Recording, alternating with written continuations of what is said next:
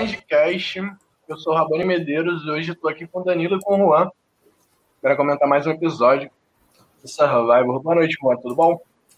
Tudo bem, gente. Pouco chateado com esse episódio, né? Que eu tive uma perda muito sofrida, mas tô aqui resistindo, né? Estamos, né? Eu tô de preto de luto, tá? Tô em luto. Boa noite, pessoal. Eu tô aqui feliz que o Juan não aceitou a minha proposta no episódio passado para pegar a eliminada do time dele. Então, de certa forma, eu desviei aí de uma grande mal negociação. É, né? A gente vai falar de negociação hoje no episódio também, né? Queria começar agradecendo também o Gilson, que tá sempre aqui com a gente. Já mandou mensagem antes mesmo de... de... de a gente começar o nosso podcast. Agradecer a todo mundo que está acompanhando aí também. Mandem mensagem, gente. Interajam com a gente. Vocês são muito importantes aqui para... Nosso podcast já é para pouca gente, né? A gente quer a interação de vocês justamente para a gente poder interagir legal e discutir esse episódio. Que, como eu mesmo disse, né? Não foi maravilhoso, mas... Assim, é difícil manter o nível depois de um episódio tão bom como foi o último, né? É, eu acho que foi um episódio ponte para coisas interessantes que podem vir por aí. Concordo, concordo. Muito. É, eu acho que no, realmente com os desfechos do C T passado, né? No caso do passado não, no episódio anterior a esse que a gente tá comentando, ficaria difícil a gente ter a mesma coisa, né? Uhum. Mas eu ainda achei que foi muito positivo porque o que eu realmente tava esperando eram é, jogadas mais... normais agora, né? Porque depois sempre que tem uma big move ou algo do tipo, a tendência dos jogadores é dar uma segurada ali no overplay e tal. É, então, pelo menos nesse sentido, apesar de ter sido um, um voto meio que previsível, né? No sentido do que poderia acontecer, eles ainda entregaram entretenimento suficiente para mim, pelo menos. Também concordo. Acho que, assim... É, é, eu acho que é muito dessa temporada, né? O que a gente tá até elogiando, assim. E, óbvio, a gente não tá esperando um Heroes versus. Villains de novo. A gente já tá com a expectativa mais embaixo. Eu acho que o Winners at War já tirou isso de a gente ficar com hype lá em cima. E agora a gente tá esperando uma temporada mais ou menos e estão entregando pra gente, né? Até os episódios ruins dessa temporada, eu acho que alguma coisa eles entregam. Como o Juan mesmo falou, né? Eu acho que esse episódio foi uma, uma grande...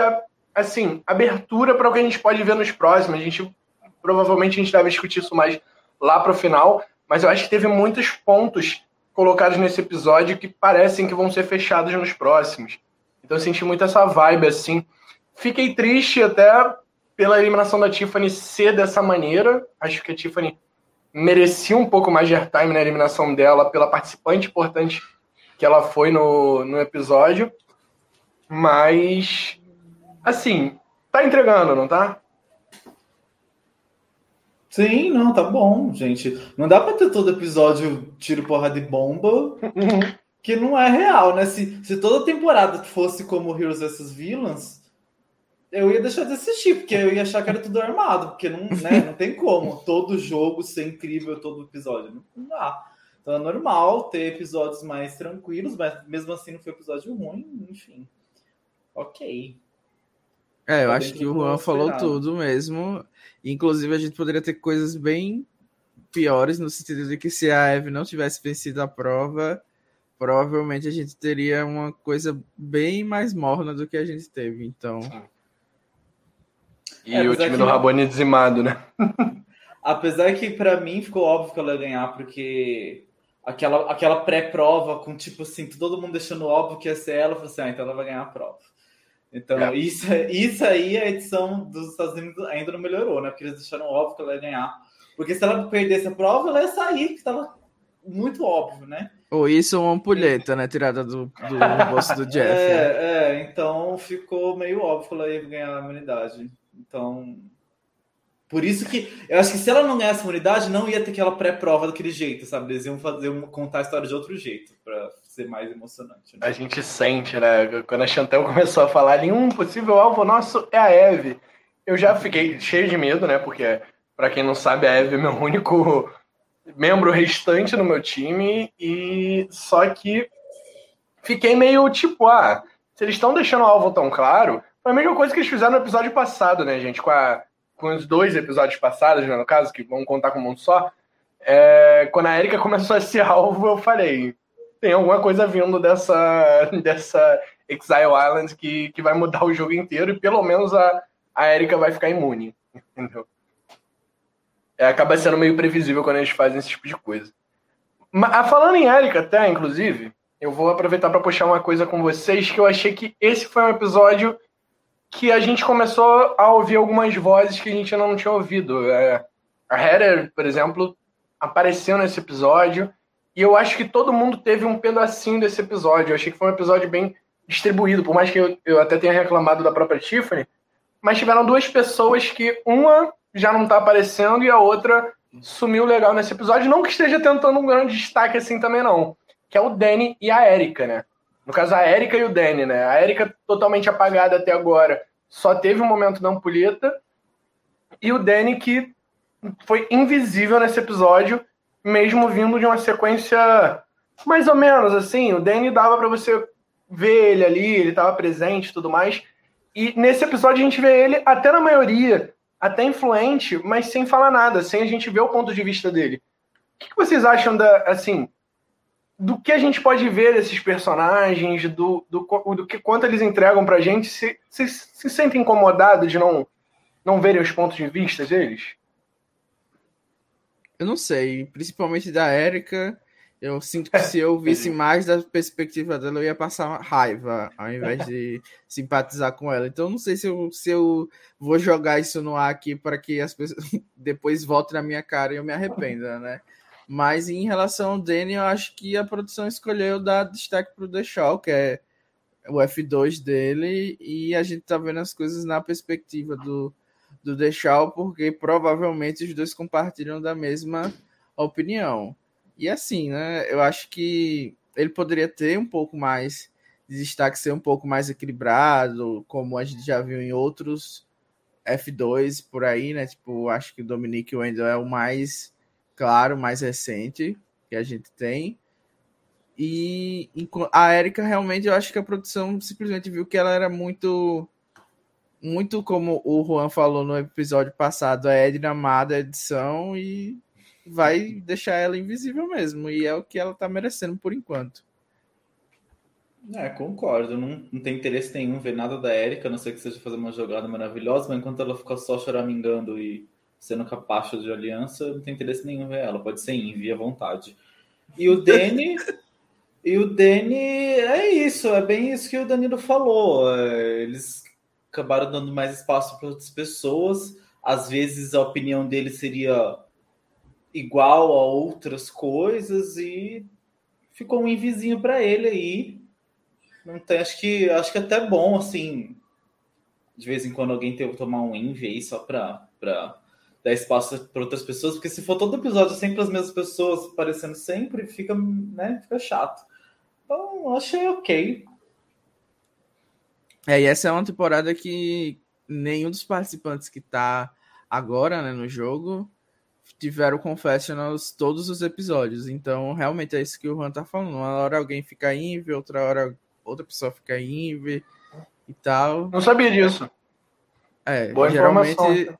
Algumas pessoas sempre têm confess em todos uhum. os episódios, né, mas nessa as pessoas que tiveram foram eliminadas, tipo, as, os primeiros eliminados Sim. tiveram. A pessoa fala mas... muito do J D, né, que a própria Tiffany saiu com menos confessionais que o J D, que assim, over the top total lá no início da temporada, né? Uhum. E saiu, né? Sim, mas isso é bom. Isso, isso é uma coisa que eles aprenderam, talvez, com a edição de Austrália, né? Porque a Austrália tem muito isso. Sim, realmente tem. E de, de repente uma pessoa começa a ter cem confessionals por episódio. Eu tava invisível a primeira de toda e do nada, cem confessionals por episódio. É. O Thiago Gomes está comentando aqui com a gente que esse cast está ótimo. Salvando tá mesmo, a temporada. Porque ele tá, ele tá salvando as merdas todas que a produção tá fazendo. E eu sei que a gente costuma criticar bastante, né? Só que é isso, a, a gente tá num podcast, a gente precisa analisar o que tá feito. É. Se a gente chegar aqui e dizer, disser só, putz, é, foi bem divertido o episódio, e acabou, fica um minuto, né, de podcast. Sim. Então a gente tem que analisar, eu acho que é realmente isso, o, o cast, como a gente sempre diz, eleva qualquer temporada, é a alma, o coração, e eles estão fazendo acontecer o que o Jeff quer, né? Inclusive tem momentos que a gente, eu pelo menos julgo, super micosos, tipo isso de ah, quarenta e um é a nova era, que eles estão assim repetindo é, apenas pra... forçando, né? É, a forçada de barra pra fazer o negócio acontecer, drop the four, keep the one, tipo essas coisas bem aleatórias que acontecem, mas é isso, o cast tá vivendo essa experiência como a produção tá pensando. É, o... essa temporada tem muito cara, assim, de ser um... uma fonte de retornantes bem próspera, igual Cook Island foi, por exemplo. Porque tem muita gente interessante que pode voltar, mesmo gente que saiu no começo. Enfim, de todo mundo que tá aí agora, quase todos poderiam voltar. É, então é um cast muito bom mesmo. Eu vejo muitas das pessoas rendendo mais aí em temporadas futuras. Uh, o Felipe também, dá boa noite pro Felipe, Felipe J. Antigaço aqui no Blindcast com a gente. Reclamando aqui, não tá aparecendo as imagens, as imagens estão aqui do lado agora. É... E eu acho que, tipo, já, já partindo um pouco pro próprio episódio, a gente viu muito da narrativa inicial do episódio sendo a separação não só dos quatro Yassa, né? Que a gente já tinha visto a Liana se tornando... É, a ovelha negra da família no último episódio, e nesse episódio a gente vendo muito do que a gente viu no Next Time do último episódio, que o Yassa, e parece ser a narrativa dessa temporada, um de vocês falaram, não, não vou lembrar quem, falaram no último episódio aqui do Blindcast, que a gente viu tanto a Yassa como tribo unida, que agora tá chegando na merge e a gente tá vendo eles como justamente a tribo que, que chegou ali e falou, cada um por si. É isso mesmo que a gente vai ver, ou vocês acham que ainda tem uma chancezinha ali? Acho que eles vão ser dizimados assim, de, de ter qualquer outra opção, né? Mas assim, eu acredito, na verdade, que eles não tiveram outra opção, né? Basicamente, a tribo azul e a verde decidiram se juntar. A Liana meio que facilitou o meio de campo. Inclusive, é, foi esclarecido pela Tiffany numa entrevista, e eu acho que isso dá um, uma ideia melhor do que aconteceu nos episódios passados, que a tribo amarela tinha combinado com a Liana de que eles iriam dar vantagem para Shan, aquela vantagem da montanha, que de roubar a, o ídolo e tal, que acabou na Liana, para que houvesse esse acordo da tribo amarela e da tribo verde se juntarem. E acabou que isso não aconteceu, né? Como a gente viu, e não só isso, a Liana... não explicou direito para Chantel o que acabou acontecendo, todo aquele mal entendido, e a Tiffany acabou descobrindo e tal, que estava com a Liana vantagem, na verdade. Então, existia essa tentativa de manter a Yassi junta, só que a Liana acabou destruindo tudo isso. E aí, esses três que sobraram acabaram ficando sem opções, né? A Eve, alvo claro, a Tiffany e o Xander não poderiam fazer muita outra coisa, outras coisas. Eu acho que se tivesse uma proatividade ali da Heather, da Erika, do próprio Naseer, porque eu acho que nesse episódio ficou bem claro que eles estavam no bórum através do que estava acontecendo ali na hora de, de fazer os votos, né? Eles tiveram a oportunidade de ver como é que seria o voto quando a Eve ficou imune, né? Tipo, você conseguiu vislumbrar uma rodada a mais, né? Tipo, essa rodada seria a Eve, ela ficou imune, a gente consegue ver como seria a próxima rodada. Então, acho que eles tiveram essa oportunidade e meio que aceitaram que vão estar no bórum da aliança. E é isso. É, a Heather que... não aceitou, não. Vou defender aqui a minha última membra do time. Não, não aceitou, não. É, não aceitou que o nome dela fosse dito, mas ao mesmo tempo ela não fez algo assim concreto, é... né? Não teve... Pra, pra tentar mudar. Talvez é. ela não tivesse como fazer naquela altura do campeonato e tal, como estavam as coisas, mas de fato, de todas as pessoas, a Red foi quem teve mais Red ali pra segurar mais visão, a puxa, né? É. É. Que, assim, de, de Naseer, Erika, a gente não tá esperando nada, né? Ah. Da Red, pelo menos agora, a gente tá esperando alguma coisa, entendeu? É complicado. Mas é, mas é isso, acho que enquanto a I A C eles não tiveram muita opção. Acho que se eles se mantivessem unidos, não ia fazer diferença alguma. Então, realmente, eu acho que era mais prudente para que eles tentassem conseguir algumas conexões ali, para que numa rodada ou em duas eles pudessem, talvez, agora sim, voltar a maioria e quebrá-la, né? É, não sei, eu acho que, que eles perderam uma oportunidade, porque eu, eu, no lugar deles, eu ia fingir que estava tudo ruim, mas no fim das contas eu ia votar junto. Porque num coisa caótico como foi a votação, que querendo ou não, apesar de ter acontecido previsível, foi caótico, né? E teve uma divisão de votos e tal. Então, se talvez eles tivessem puxado um outro nome, poderia ter feito alguma diferença.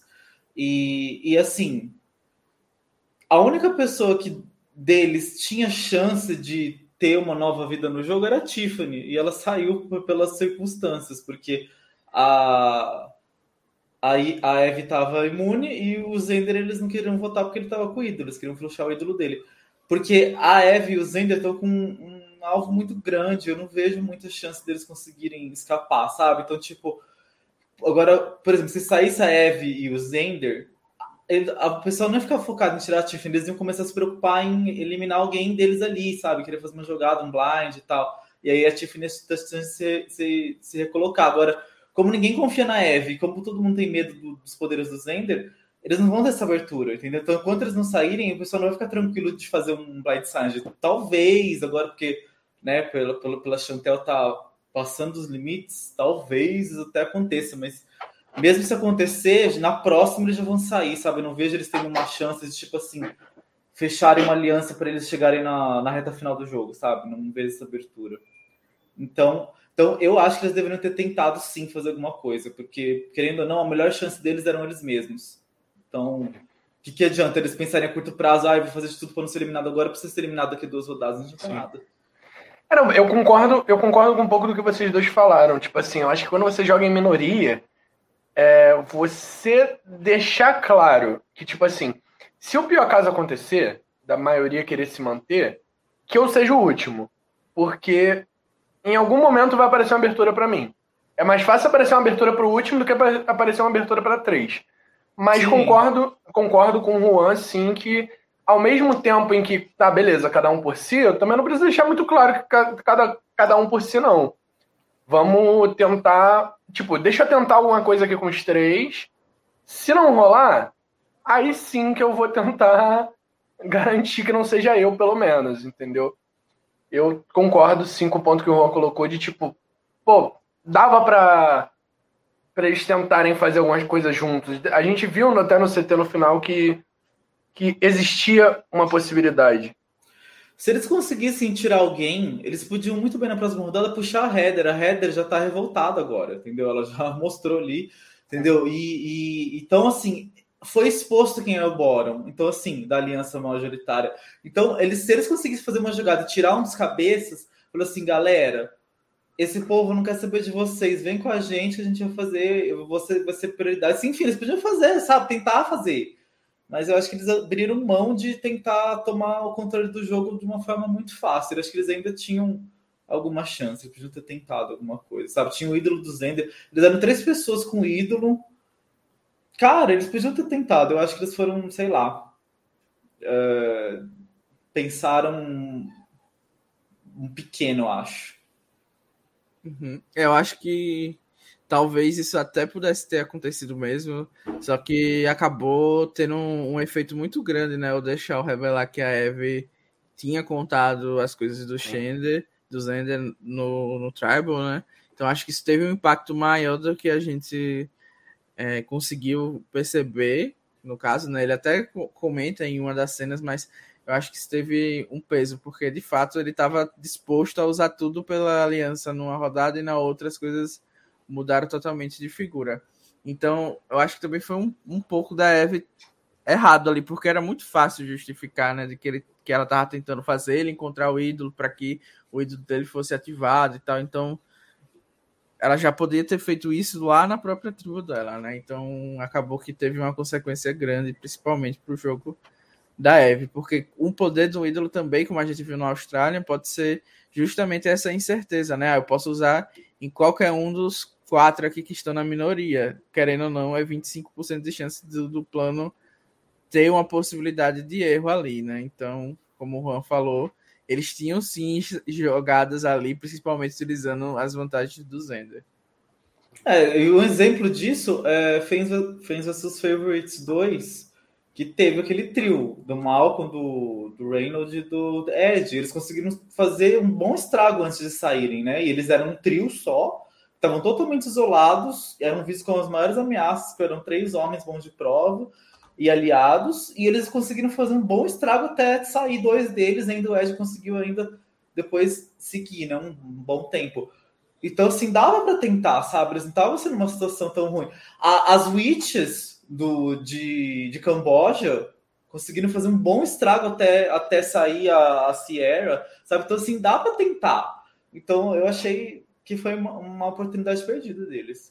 É, e até porque até no próprio C T eles falaram, né? Isso é o que eles estão falando, que estão separados. Eles não sabem de certeza, né? Então, sempre vai ficar a dúvida. E se existe a dúvida de que eles estão juntos, é melhor jogar junto mesmo, porque o povo não, não vai não, acreditar. Sim. Pois é. Ah, é... Acho que é muito do, do que eu falei, tipo, finge um pouco que não tá jogando junto, mas é. tenta, assim, tenta se salvar, óbvio. Só vai ver cada um por si, mas no final, tipo, três pessoas ainda é muita gente, né? Tipo, se vocês conseguirem alguma coisa, vocês ainda estão bem pra... É, eles têm poderes, poder, gente. Eles têm poder, tem, eles têm voto extra e têm ídolo. Uhum. Caraca, mas, sabe? É, tirando um pouquinho da Yassi aqui, uma pessoa que... a gente viu, acabou se tornando... A gente já previu isso, né? Mas acabou se tornando muito alvo na temporada. E que no início do episódio a gente viu fazendo uma boa reparação de danos, né? Acho que quem, quem melhor aparece no início do episódio, apesar de virar algo logo, logo em seguida da Chantel, é a Eve, né? Ela, você, a gente vê ela conversando com o Deshawn, a gente vê ela conversando com a própria Liana, a gente vê ela conversando com, com a Chantel. Então, por mais que mais à frente a gente comece a ver um pouco mais do Xander, inicialmente deu uma esperança de que a Eve poderia é, conseguir alguma coisa. Partindo para mais longe, assim, vocês acham que tem chance da Eve se recuperar? O alvo tá tão grande nas costas dela que, mesmo ela virando o jogo, ela, ela vira um alvo grande da maioria, sabe? Eu acho que o Han já meio que falou sobre isso por cima, e eu concordo super que o alvo dela tá meio insustentável. E como você falou, ela teve um bom começo do episódio, um bom controle de danos, talvez até conseguisse uma abertura para reentrar, porque de fato, até aquele momento, o Xander é a pessoa que teria, teoricamente, mais ameaça para todo mundo, né? Um nível de ameaça maior do que os demais. Só que eu acho que chegou no, no desafio e ela teve aquele momento... de tipo, ah, eu sou uma super fã, decorei até o episódio que teve a prova, Pega, não né? sei o quê, e fiz a prova em cinco segundos, aí isso já meio que amedronta as outras pessoas, de fato, né? Tipo, ah, você ganha, e aí depois você ganha a prova de imunidade também, então, tipo, você começa a lembrar as pessoas o porquê que você estava sendo alvo da eliminação, não é só porque você... tinha um, uma boa estratégia, um bom social, mas também por esse outro lado de ser uma super fã, de ser boa em provas. Então, eu acho que por mais que ela consiga sobreviver uma rodada, duas ou três, esse alvo vai voltar rápido, porque eu acho que também chegou no momento em que as vantagens vão, de fato, pesar muito mais, porque são três ídolos em jogo, uma, um voto duplo em jogo, e eu acho que as pessoas vão começar a olhar isso. Então, acho que se ela souber utilizar isso e as pessoas também botarem um peso devido nas vantagens, né? Porque aparentemente elas não estão colocando no momento, ela pode sobreviver a algumas rodadas. E também provas, né? Vai que o, o Jeff começa a mijar provas que ela decorou e ela ganha todas as provas aí. Nunca saberemos. É, a minha opinião é essa. Eu acho que ela tá com um alvo insustentável, porque todas as características que a pessoa presta atenção para eliminar nessa fase do jogo, ela tem todas. E, e, um episódio, e esse episódio que era pra só ter feito controle de danos e ficar quietinha, ela foi lá e fez aquilo na prova de, de recompensa. Tipo, Eu sei que ela se empolgou, sabe, em praticar o que ela treinou, só que naquele momento ela tinha que ter sido sábia de ter ficado quieta, era só uma prova de recompensa, sabe? Se, se valesse a imunidade, eu até entenderia, porque ela estava realmente muito ameaçada. Agora, era só recompensa, gente. Foda-se, sabe? Se faz de ruim. Era uma prova que eu capaz até de eu ir mal de proposta. Falando assim, olha, gente, eu sou uma merda em prova. Vocês podem tentar, sei lá, tirar outra pessoa. Enfim, é uma... Sempre você se mostrar fraco em prova, nessa parte de fusão, acaba sendo uma vantagem para tirar um pouquinho de algo de você. E ela fez o oposto, então, tipo, e era o único alvo que ela não tinha ainda, que era de ser boa em provas, ela fez o favor de colocar nela ainda. Então, eu não vejo... E, e o problema maior é que ela se colocou numa posição que ninguém confia nela. Então, além de tudo, além dela ter um alvo enorme, ninguém confia nela. Então, assim...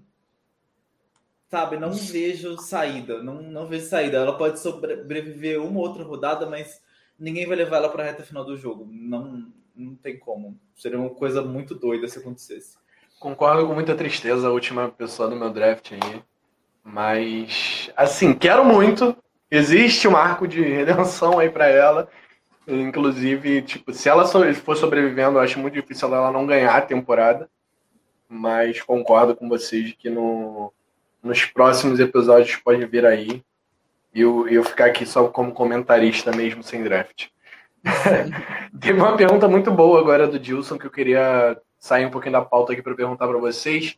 O que, que vocês acham sobre ídolos? Que a gente viu até uma vantagem, né? A famosa quebra da quarta parede do Jeff hoje. Essa, todo episódio agora tá tendo, eles têm que fazer, tem que ter um momento. Ele colocou a vantagem que não foi encontrada pelo Xander ali no, no banquinho. E, mas e com relação a ídolos? A gente ainda tem os três ídolos no jogo, né? O Xander não usou o ídolo dele nesse episódio. Tem um na mão do Naseer, outro na mão da Chantel. Vocês acham que tem um quarto ali na, no acampamento da Merge ou sem chance? Não, chance tem todas, com certeza. A gente só não sabe como é que vai ser. Talvez a produção esteja esperando para não colocar outro ídolo enquanto nenhum deles forem usado, né? Só que é isso, a gente não tem como, como saber, só que depois de ter uma pulheta, não tem como a gente dizer que não vai ter um ídolo na merge, né? Eu acho que seria leviano da nossa parte. E se for para comentar já sobre a, a vantagem da recompensa em si, seria interessante que eles tivessem dito que era, né? Para pelo menos a gente poder comentar alguma coisa sobre essa vantagem. Inclusive, eu pensei que ela estaria na recompensa em si, né? E aparentemente não. Talvez eu acho, que... eu acho que eles não falaram que eles vão repor em algum outro prova. É, tal... talvez seja isso mesmo. E, assim, eu não sei vocês, mas no lugar do Xander, eu também fugiria de vantagens no momento, porque da última vez que ele pegou, ficou sem votar cinco rodadas, né? Mas dessa acho que ele não, que... não é que ele não pegou, ele não achou, eu acho, pelo menos. Nunca é, saberemos. A Liana, é. no, no print ali, parece que o olhinho dele tá bem na vantagem. Aí você pega uma vantagem e fica sem votar cinco rodadas, perde seu ídolo, não pode usar nada, não sei. Se ele, se, tivesse de... também. se ele tivesse deixado de propósito, ia ter um confessional dele falando isso, né? Porque... É. É, Mulher. provavelmente. É... Qual que era a coisa antes? Com relação aos ídolos. Eu acho que só vai aparecer ídolo quando pelo menos um dos, dos que tá no jogo sai fora. Porque eu acho que quatro ídolos vai ser demais, né? E, inclusive, em... Oh, meu pai. Em Philippines foi assim, não foi? Tinha três ídolos. Não lembro exatamente, mas... É, tinha três ídolos, o pneuzão. E aí só depois que usaram é que apareceu, nem chegou a aparecer mais. Eu não lembro, Posso mas em, em Game Changers o Tight tinha dois ídolos. É, não, sim, segurou, mas aí né? Foi aquela merda, né? Então por isso que eu acho que a produção não que vai... Que a produção quer evitar. É. Ainda mais do jeito que o ídolo foi nessa temporada.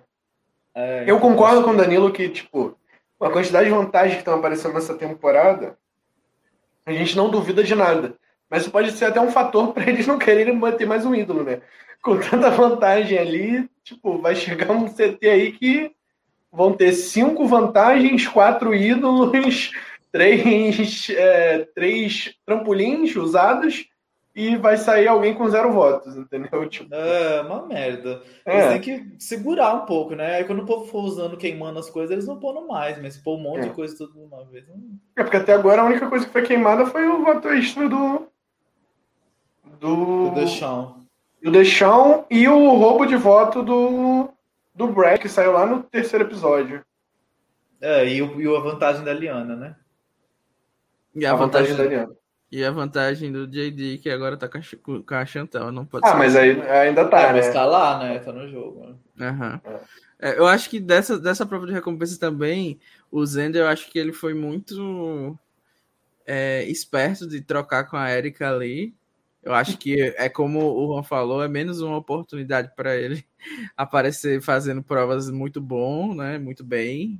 Pegou um alvo assim.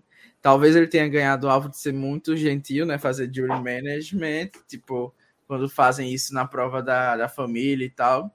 Mas acho que não. E ele conseguiu justificar bem a estratégia dele, né? Eu acho que foi bem inteligente da parte dele. Eu pensei que ele tinha feito isso justamente para procurar a vantagem, então eu já tava esperando um confesso super mastermind, tipo a Eve falando, ai, eu vi no, lá em Game Changers a Michaela perdendo eu também, eu também achei que ele ia falar isso. É a cara da Yassi isso, né? É, é e é somente dos dois. Mas pelo é. menos ele justificou de outra forma, que ficou interessante.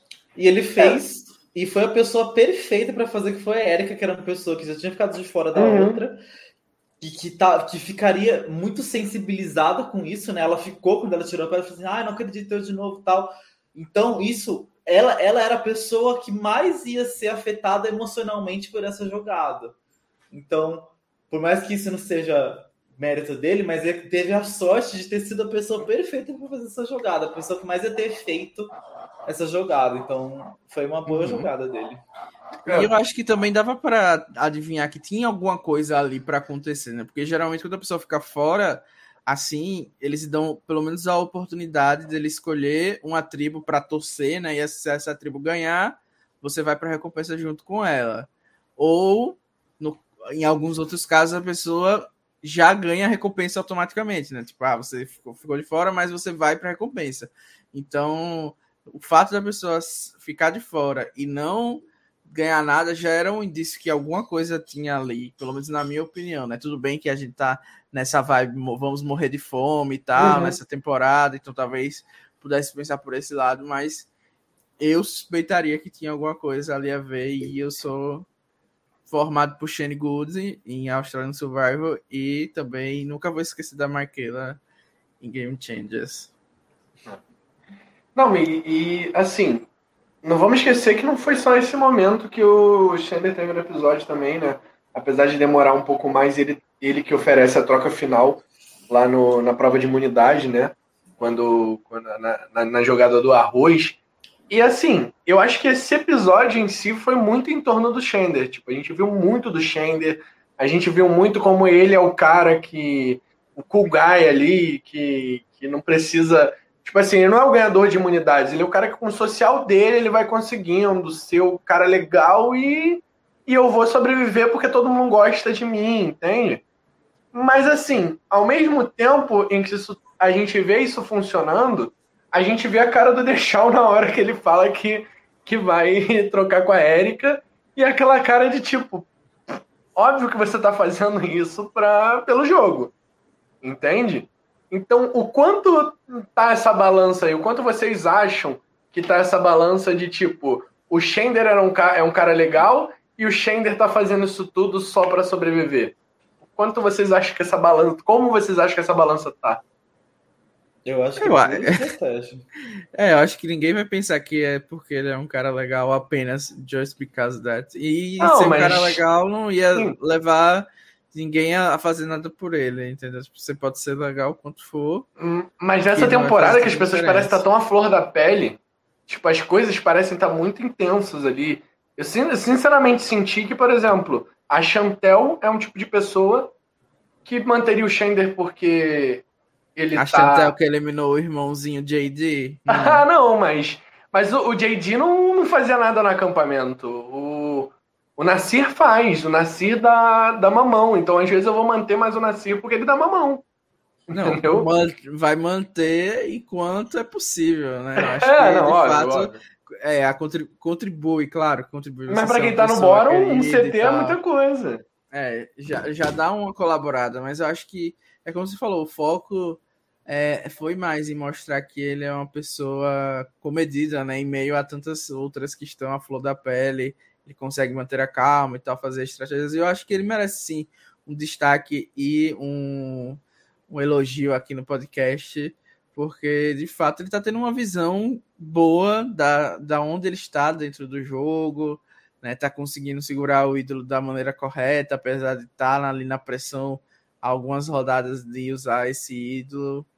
E também ele conseguiu, de fato, se introduzir novamente na aliança, né? Se a gente for comparar com a Tiffany e com a Eve, né, que também estavam ali meio que numa situação um pouco similar, talvez até mais fácil que a dele, que não conseguiram se, serem reintroduzidas. Eu acho que, com certeza, as vantagens dele contribuíram, mas também tem muito desse aspecto social que o Raboni destacou e, com certeza, como você falou, tem pessoas que não vão se dar bem com ele, né? Normal, você pode ter o melhor social que às vezes não vai bater com algumas pessoas específicas. Eu acho que talvez seja o caso do Deshawn, que, vai, que desde sempre falou, né? A Yassi tem que sair. Então, quando você tem uma pessoa assim, você pode ser o anjo na terra, a reencarnação do, dos deuses de Survivor, que você vai arrumar um problema para aquela pessoa sair, porque é o que faz mais sentido para você, estrategicamente falando. Então, eu acho que, de maneira geral, ele está indo muito bem e pode surpreender aí. É, ele desde o episódio passado mostrou que tem sangue frio, né? E, então, e ele é muito estratégico. Isso é puramente estratégia. Pode não ter colado de maneira geral, mas fica no, no fundo da cabeça das pessoas. E pessoas que são mais influenciadas por emocional influenciam sim essas coisas. É, então foi uma jogada boa, assim, em que ele não tinha nada a perder. E nenhuma delas, porque ele tinha ídolo. Então, se desse muito ruim, ele usava o ídolo. Então, é, e para ele também é bom, porque tem arroz para ele também. Ele também vai se beneficiar. Ele só não foi assim, ah, é o bom samaritano que beneficiou todo mundo. Ele também se beneficiou. Enfim, ele foi sangue frio, pensou numa estratégia e fez, sabe? E, e, ele, e é isso que um jogador, um jogador ativo no jogo tem que fazer. Você tá vendo se tá numa situação ruim, você tem que agir. Então, ele tá agindo, tá fazendo o que ele acha que tem que fazer. E, ao meu ver, são jogadas boas. Pode nem sempre dar certo, mas são jogadas válidas. E, e ele está se mostrando um jogador muito bom. É, é um jogador que mudou muito a minha percepção. No começo, ele estava parecendo meio trouxão lá na, na tribo amarela, né? E, e depois, agora, ele se mostrou realmente assim. Ele estava até sendo enganado lá, mas não é por isso que ele era um jogador ruim. Ele estava naquele contexto sendo enganado, mas ele era um jogador muito bom, né? Ele é um jogador muito bom. Então, foi bom ter essa chance de conhecer esse lado dele e passar a admirar ele. E mesmo que nessa temporada não dê bom, ele é um jogador que pode voltar aí no futuro e render bastante em outra temporada. Ah, com certeza. O Jeff vai trazer de volta. É a cara dele, né? É. É um jogador que cumpre exatamente o perfil que o Jeff quer retornando. Então, é. Mas não, assim, pelo menos não vai ser por... Tem mérito dele também, né, no caso. É, ele é um bom jogador, eu quero que ele volte. É, pelo é. menos não vai ser, sei lá, um Caleb da vida, que voltou por quê? A gente não, não sabe até hoje. Mas o Caleb, ele mereceu o retorno, apesar de... Ele quase morreu, então não tem como eu deixar isso passar. Ele mereceu, gente, não é possível. Se uma não, pessoa não. que quase morreu no show não merece voltar, ninguém não, mais tá. merece. Esse é o único motivo pro Caleb ter voltado, porque ele não mostrou não. um potencial em... Não, isso aí é de fato, de fato. Esse foi o único motivo. Não tem como defender Game Changers, ele ter sido chamado, mas a volta em si... Enfim. Ele merecia uma temporada tipo a que foi Philippines. Tá bom, mas não merecia Game Changers, sabe? Isso, mas, isso. Enfim, não vamos entrar em discussão aqui, senão é o pessoal, o pessoal que sabe que a gente vai embora. Vamos deixar isso para off-season. É... Mas eu, eu queria passar um pouquinho aqui em cima da, da prova de imunidade. Ai, né? Inclusive, veio um tema ótimo. Jogadores que retornaram que não mereciam. Não mereciam. Não, concordo. Concordo, tá? Mas não vamos discutir isso aqui, não. Ô, Danilo, você tá querendo arrumar é treta aqui. É, daqui a pouco o chat mas, aí vai... Ela... Mas concordo com essa frase do Danilo. A Bate não merecia retornar. Depois a gente discute isso. Com relação a até uma mudança em Survivor, o que, que vocês acharam não só de quem deu um passo à frente, né? Que foi Chantel, Naseer e depois Xander e Ricardo. É, o que, que vocês acharam dessa twist de, de dar um pouquinho, numa temporada que a gente tá vendo que é tão precária, dar um pouquinho de arroz para eles, mas pedir para eles desistirem da prova de imunidade? Eu já dou a minha opinião. Eu particularmente gostei muito. O que, é que vocês acharam?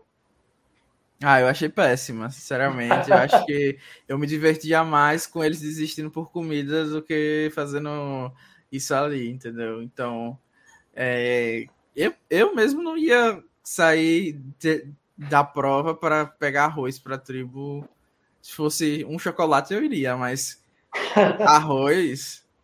Não. O que é arroz, né? É, eu acho que era bem mais interessante ver as pessoas sendo tentadas com outras coisas, né? Tipo, tiveram momentos muito marcantes no show com isso. E aí eles transformaram isso no, numa Angelina ali que quase não saía, né? Ficou aquele momento constrangedor de negociação e acabou que o Xander salvou ali no final com uma proposta mais interessante. Só que eu acho que o, o, o que já estava... consagrado, nesse caso, não precisava ser mudado. A twist poderia acontecer de uma outra maneira, em outra oportunidade. E aí eu concordo com o Raboni, seria interessante, foi interessante ver esse tipo de negociação acontecendo. Então, é isso. Não, eu acho que tinha que ser assim mesmo, porque é aquela coisa que eu levantei no começo lá da temporada. É uma temporada com menos dias, então são menos... são tem menos oportunidade de criar situações. Então, a produção precisa, toda oportunidade que ela tem, ela precisa criar situações que eles tenham que interagir e causar algum problema entre eles. Então, essa foi, foi para isso. Então, assim, era uma situação que eles teriam que, essa, essa, esse dilema, ah, você vai se sacrificar para o grupo, em que as pessoas pressionavam. Por exemplo, a Chantel pressionou o Ricardo.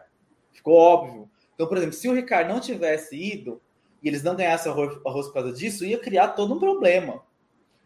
Então, eu acho que tem sim que ter isso, porque a coisa ali da tentação de da comida é uma coisa individual.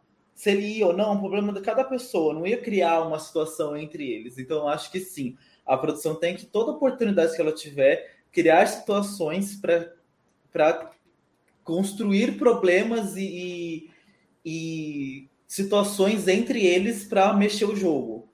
Porque tem menos tempo, então precisa criar com mais é, frequência para as coisas se mexerem. Porque se, como tem menos tempo, se nada acontecer, as coisas têm mais tendência a ficar do mesmo jeito, entendeu? Porque não tem tempo de acontecer mudanças. Então eu achei, eu gostei sim, e eu achei que tinha que fazer sim, e tem que fazer, toda vez que tiver oportunidade, tem que fazer coisas assim, para talvez criar uma confusão e, e colocar coisinhas na cabeça deles, enfim, eu achei bem legal.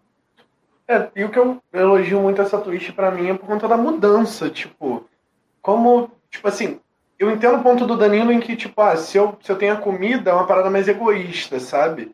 Uma parada mais minha. Mas, assim, eu tô assistindo Survivor aqui, pô, a twist da comida é maravilhosa. E eu tô aqui pensando, hum, e se eu tivesse naquela situação ali, o que que eu faria? Então eu, tempo, eu tenho tempo de parar pra pensar o que que eu faria naquela situação. Quando eles vêm com a situação totalmente diferente, tipo, da maioria das coisas que eles fizeram, é, assim, uma, uma situação bem inédita, sabe? Tipo, difícil ter alguma coisa ali que ele tenha feito. E aí você se coloca ali naquela posição de, tipo assim, pô, agora, tipo assim, pô, se eu paro pra comer um hambúrguer, é uma atitude totalmente egoísta. Se eu for eliminado é karma, sabe? Mas se eu paro para conseguir arroz para a tribo, eu desisto da prova para conseguir arroz para a tribo, e depois a tribo me elimina, você imagina essa história sendo contada. A gente estaria aqui falando um episódio sobre a pessoa que, que se sacrificou pela tribo e depois foi eliminada, sabe? Então, tipo, eu acho que é uma outra, uma outra saída que eles dão para o jogo e que, particularmente, a gente ficou ali no limite de não funcionar, mas funcionou, entendeu? Então, eu acho que, tipo, por essa mudança, a twist fica muito interessante. O Gilson deu a, opção de, a opinião dele aqui, ele falou que achou interessante, né, para ser uma vez só. Não quero que seja repetida e também não desistiram da prova. Acho, acho que isso, isso é unânime aqui, talvez, né, dependendo muito da situação, mas eu também não desistiria dessa prova, não. O Juan, que não chegou a falar, você desistiria da prova? Ah, ia depender muito, do, do, muito da, situação, da posição, né, que eu claro. tivesse. Dependendo, do, dependendo da posição que eu tivesse, eu desistiria, sim. Se fosse eu uma acho... prova que eu saberia que eu teria pouca chance de ganhar. Ah. Se eu tivesse numa posição confortável dentro da aliança, é... talvez fosse mais vantagem para mim desistir e ficar bem com as pessoas por eu ter feito uma, uma coisa para todo mundo, do que eu ir fazer a prova, perder de qualquer jeito e que não ia fazer diferença nenhuma. Então, ia, ia depender do contexto. E terminamos a prova de imunidade com... O Danilo quer falar mais alguma coisa, já que você começou falando? Não, não, acho que vocês trouxeram outros, é, outros pontos interessantes e é isso, desistir dessa prova. Sim. Não, mesmo sendo fracassado, pelo menos é fracassado sem culpa futura. Pois é, eu, eu, eu acho que ficou pensando assim, eu fiquei pensando muito, tipo, sei lá, a primeira pessoa que saiu, nem lembro que foi, só sei que foi muito rápido. Aí alguém lá no banco deve ter pensado, pô, tipo, ela poderia estar aqui sentada ali e eu poderia estar fazendo a prova, sabe? Aquela raiva. Sim. Mas... no final, bem rapidamente, nessa prova foi bem rápida. Tipo, quem ganhou foi a, a Eve. E, pra felicidade do meu draft, né? Continuei com a minha única pessoa viva. E a gente foi para pro acampamento. Deixa eu voltar um pouquinho, só no momento entre as provas, né? Eu aproveitei pra gente falar de prova junto aqui, porque tem muita coisa que se liga.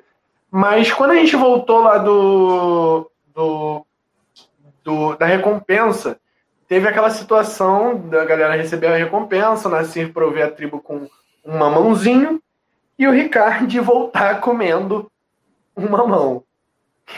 E a Chantel boladíssima porque ele comeu um mamão. O que vocês pensaram dessa situação? Quero ouvir a opinião de vocês. Ah, eu amo briga por comida. Quanto mais briga de comida tiver, melhor. Eu gosto dessa mesquinharia. Eu sei que muita gente acha que é feio brigar por comida, mas é isso. Eu acho que também tá um pouco é, a flor da pele, como você falou no começo, né? As pessoas. Então, eu nessa situação estou totalmente do lado da Chantel. O Ricardo tweetou que não sabia o que era mamão. Então, uma pessoa que não sabe o que é um mamão merece sim tomar uma rajadona na cara. E é isso. É, eu, eu acho assim, a Chantel errou em se exaltar, mas sinceramente eu ia ter feito a mesma coisa que ela, porque eu ia ter ficado putaço, e eu me conheço, eu não ia deixar barato.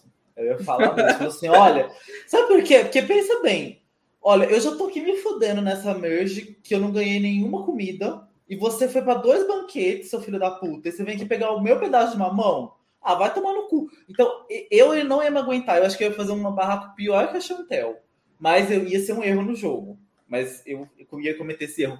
Mas é, eu acho que ela tá certa. Porque, gente, cara, ele comeu duas vezes. E a Chantel não comeu nenhuma vez. É, e, e não foi só a Chantel. Tipo, meio que todo mundo que não ganhou da, o, o banquete do, da fusão também não ganhou a prova, né? Então, tipo assim... tá muito desigual, e aí você vai lá e você pega de quem já tá sem nada, uma mão verde, deve, deve estar horrível. Mas foi um pedacinho só, Juan. Foi só um belisquinho. Mas, mas não importa, gente. Eu entendo, eu entendo. Não importa, porque, gente, eles estão numa situação de fome, aquele belisquinho faz diferença pra quem tá passando fome, e ele tá com a pança cheia, sabe? E você vai comer, ah, deixa eu experimentar, ver se tá gostoso, ah, vai se fuder. Então, eu...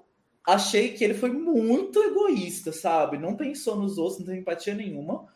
E, e a Chantel, eu acho que ela estava certa no pensamento, mas ela não teve sangue frio de segurar ali, porque ela acabou se prejudicando um pouco, né, com aquela reação. Mas ela, eu, eu concordo com ela. E eu faria pior. Danilo? Alguma é isso, coisa? Eu tô do lado da Chantel forever. Deixa eu defender o Ricardo aqui um pouquinho. Gente, era só um mamãozinho. Eu entendo o ponto de vocês. Eu tô, tô muito aqui com o comentário com o Dilson. Tipo, a Chantel exagerou. Mas eu super entendo ela. Talvez eu ficaria mal também. Eu devo ficar com fome. E é isso, gente. Assim, dá pra entender os dois lados, no caso. Gente, aquela era toda a comida que você ia ter pro dia. E a pessoa é, pega pra, pra, pra experimentar. Ah. Sim, não, é, não é a situação que a gente tem do dia a dia, que você tá comendo um negocinho. E a pessoa, ai, ah, posso experimentar um pedacinho? Não. Pode, não vai fazer diferença. Só que ali, gente, ali é a comida do dia dela. E ele quis pegar um pedacinho. Ah, vai se foder. É. Não, é... Sim, muito complicado. Mas então, para fugir um pouquinho aqui do, do caso do Ricardo errado, foi a única coisa que a gente viu do Ricardo nesse episódio, mas vocês estão sentindo falta dele? Vocês estão sentindo falta de ver o ponto de vista dele? Ou vocês acham que a narrativa dele vai ser uh, estou nas abas da Chantel e em algum momento posso me virar contra isso? Eu acho que é basicamente isso que você falou. Eu acho que a produção já tá falando isso pra gente há uns vários episódios aí. E é isso, aguardar agora que a Chantel vai ser derrubada, aparentemente, né? Algo que tudo indica. E eu acho que é aí que ele vai crescer. Oh, eu também acho. Tá só esperando a chance. Que a Chantel tá fazendo questão de dar, né? Meu Deus do céu. É, e é meio que ele é o oposto dela, né? No momento, uhum. Ela meio que tá pegando todo o alvo. E é, ele por tá isso... conseguindo fazer o que ela precisava fazer, que é ficar quieto. É, sim, por isso que na, no podcast passado eu falei que eu não achava ele uma carta fora do baralho para ganhar, não. É, às vezes até a própria, a própria história de redenção dele pode ter sido tipo, ah, eu tava na aba dela, sim, mas era uma ótima jogadora, eu tinha voz ativa nisso, e de repente eu me virei contra isso porque ela pediu, e não porque eu traí ela, porque ela... fez por onde, sabe? Uhum. Eu traí ela, né? Mas eu traí ela por motivos, né, no caso. Sim. E até a gente aproveita pra falar um pouquinho da Chantel, e eu acho que, tipo, o que eu ia perguntar pra vocês, a, a pergunta já tá meio respondida, né? Claramente a melhor jogadora da temporada, eu acho que isso é indiscutível, mas a que ponto, né? A que nível ela se tornou a melhor jogadora da temporada, porque não só a gente acha isso, mas todo mundo lá também, sabe? É, mas a partir da hora é. que ela faz um overplay, ela deixa de ser a melhor jogadora. Não, né? Sim, assim, concordo. Ela, ela, ela é a pessoa assim, com o maior potencial, né, de manipular as coisas e tal. Só que ela é compulsiva, ela não consegue não controlar tudo que acontece. É impressionante, cara. E ela, e ela vai se arrepender tanto, porque tipo, ela, se ela soubesse dosar, ela ia ganhar esse jogo com o pé nas costas, igual o Kim fez. Em One Word. Só que ela não consegue se controlar. Ela, te, ela quer controlar tudo que acontece, gente. É impressionante. Gente, tudo... Nossa, tudo, tudo que acontece ela quer controlar. Então, ela tá colocando a situação dela de uma forma insustentável. Que eu, se eu estivesse lá no jogo, eu nem ia suportar ela mais. Falei assim, gente, essa mulher quer controlar tudo. Ela, quer, ela se acha dona da razão. Tudo que eu falo é, é merda pra ela. E ela quer que tudo seja do jeito dela, até, até se eu vou vestir o, a, o chinelo ou o tênis, ela quer falar isso, até isso ela quer controlar, sabe? Então, ela, ela se colocou numa posição insustentável, que ninguém aguenta. Então, até o Deshawn, que era aliado dela, não aguenta mais. E ninguém aguenta. Então, assim, porque ela não consegue não controlar. Então, ela não vai, ela não tem saída, ela vai ser eliminada, porque ela não consegue... não controlar tudo que acontece. E não tem como um jogador assim ganhar o jogo. A não ser que, que seja Redemption Island com cast todo acéfalo. Que não é o caso, então não tem como. É, eu vou com calma na hora da falada de Chantel, porque tem muitos Chantelas, muitos, muitas ovelhinhas que passam por ela. Então, assim, o que eu posso falar é que, de fato... ela é a jogadora com maior potencial, mas eu discordo que ela seja a melhor jogadora justamente pela situação em que ela se encontra atualmente. Com tanto potencial assim, ela poderia ter focado um pouquinho mais para não se encontrar nessa situação delicada. Ela eu se partic... colocou. É. Eu particularmente acho que o Deshawn também foi um insuportável nesse episódio. Né? A, a, a, talvez a gente fale mais pra frente, mas eu achei que nessa, na situação dos dois ali, ela tava com a razão, mas eu vou aproveitar, já que a gente tá falando da Chantel, pra focar n- na outra atitude que ela teve, que colocou ela totalmente na bazuca, entendeu? Porque se fosse só com o Deshawn, acho que era contornável. Mas a partir do momento que ela vai para o Naseer falar que ela colocou o nome dele na roda e vai para a Heather falar que ela colocou o nome dele na roda, a gente não pode mais considerar que ela é a melhor jogadora da temporada, porque isso aí é um erro muito, muito, muito básico, entendeu? De pessoa que nunca viu Survivor na vida. Você chegar para as pessoas do Boro falando que você falou o nome delas, tipo, não faz sentido nenhum. Primeiro, que você poderia ter inventado mil e outras coisas, dito que foi, o nome foi falado por outra pessoa, pela própria minoria, mas não vai falar que foi você que falou, né? Tipo, o que ela esperava, né? Ela esperava que as pessoas a, a, aceitassem de bom grado, ela acha que todo mundo é uma Liana, não sei, entendeu? Tipo, não faz muito sentido. Então, eu acho que essa realmente foi, esse foi realmente o erro dela, e como o Juan já falou lá no começo, foi super legal ver a Heather confrontando mesmo, não segurando, porque até mesmo a Heather, que a gente não viu nada na, na temporada toda, não aceitou essa situação. Óbvio que ninguém ia aceitar uma situação dessa, seu nome ser jogado assim na roda, e a pessoa dizer ainda que foi ela que jogou. Tipo, qual é a, a noção disso? É meu aliado ou não? Até tá que nem o meme da Anitta, né? É fã ou hater? Não dá, né? Não dá pra entender. Então, eu acho que a Chantel errou muito mais nisso do que na situação do Deixar, que eu acho que foi ali um probleminha do Deixar também, de não, não aceitar que ele estava sendo burro.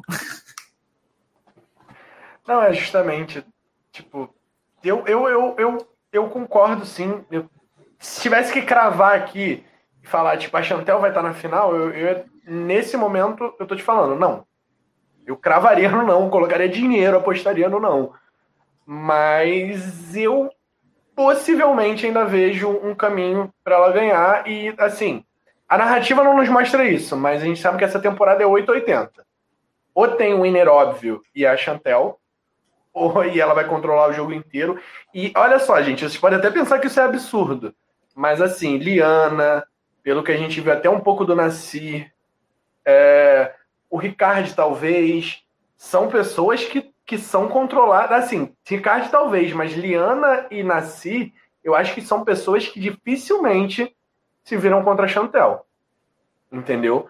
Então, assim, tem pessoas ali, tá, ela tá formando o Boston Club dela ali, entendeu? Então, a gente já viu isso acontecer e não acho tão, tão absurdo, não.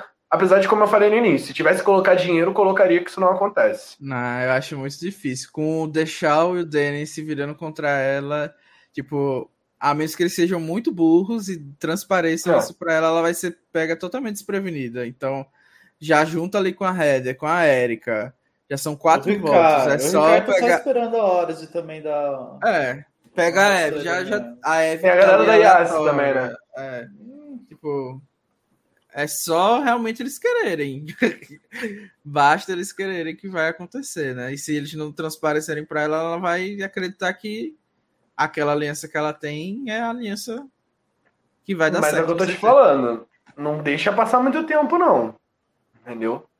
Porque se chega a Chantel com sete pessoas no jogo, dependendo das pessoas que estão, assim, eu te falo, acabou o jogo. Você não é, concorda? Sete, eu acho que a única pessoa sete que, pessoas... Acho que a única pessoa que não, tá... sete pessoas que eu digo no F sete. Se a Chantel ah, chegar no sim, F sete... Sim.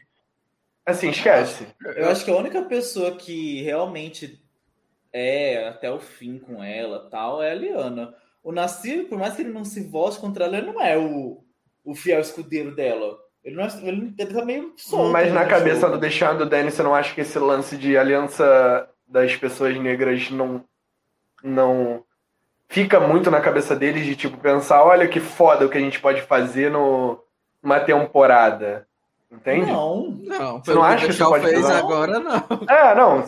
Vamos, vou aproveitar até para puxar um pouquinho do, do Deixão aqui, que o Danilo até falou um pouco. É... Concordo até com o que o Danilo falou. Não acho até que o Deixão estava errado nessa situação, nessa briga com a Chantel. Mas no panorama geral da briga toda, de tudo que tá rolando, de tudo que a Chantel tá fazendo, eu entendo exatamente por que ele teve essa reação. Só não acho a reação dele a correta. O que, que vocês acham? Sim. Porque, assim, ele não fa... ele, ele falou que o que ele ficou irritado, não que a ideia dele, ele até, ele até acho que eu não me engano, ele até fala assim, minha ideia pode até não ter sido boa, o que eu não gostei é que ela não parece ouvir o que eu falo. Uhum. E a Chantel realmente, tipo assim, ela quer controlar tudo. O erro dela de ir lá falar com as pessoas é porque ela quer controlar tudo. Então, ela quer dar o nome que vai ser falado, ela quer avisar a pessoa, ela quer falar pra pessoa que foi ela que decidiu. Tipo assim, tudo ela quer que ela seja, ela que faça tudo.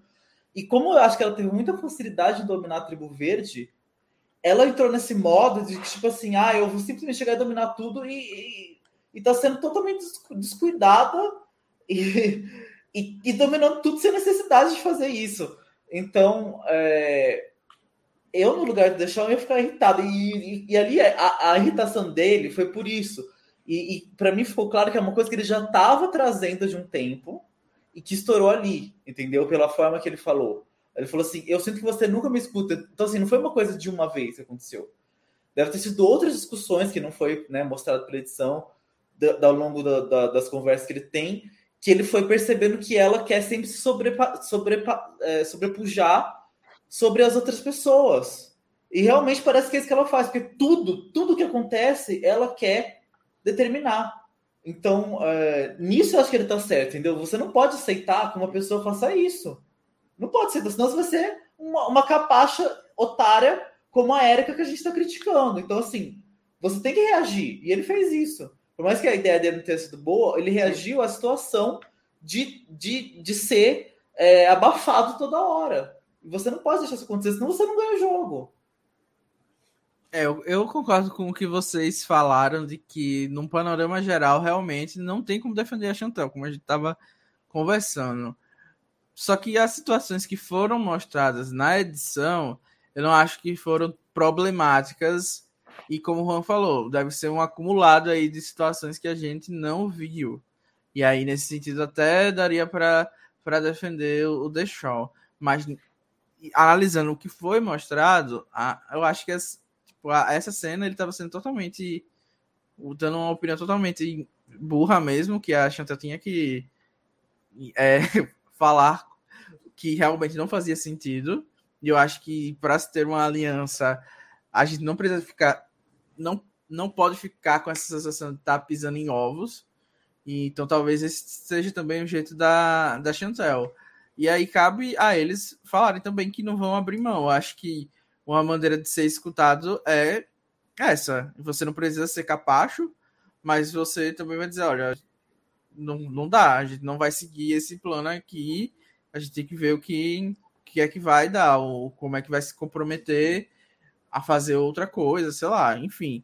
Eu acho que o fato dele ter apelado, assim, para essa de, ah, eu não, não me sinto escutado. Não, você foi escutado, mas é, a gente escutou e a sua opinião, sua, sua jogada não era boa. Tipo, a gente escutou você, só que não, a, sua, a sua jogada não foi boa. E aí também tem a situação do C T, tipo, ele quer que na, no meio daquele caos ela faça o quê? Um, todo um arrodeio, um floreio, um fingimento, alguma coisa, só para avisar ele o que é que foi discutido, tipo, qual o tempo que tinha que ter para ele se sentir ouvido, tipo, é, é para ser uma psicóloga, é ok, entendeu? Eu não entendi o que é que ele queria que ela fizesse ali de diferente, tipo, tá numa situação totalmente, teoricamente, caótica, que ninguém sabe o que é que tá acontecendo, aí a gente foi discutido com várias outras pessoas ali, ele não estava ali, ele, ela só repassou o que foi acordado, e ele foi incluído no plano e ele queria o quê, entendeu? Tipo, você queria que fizesse o quê? E é isso, eu acho que ele só se sentiu ameaçado que ele não está na posição que ele viu que a Chantel tem, que é de controlar, que ele estava até o momento. E aí ele viu que ele estava perdendo essa posição e como o Juan falou, realmente, ele não tem que aceitar perder essa posição.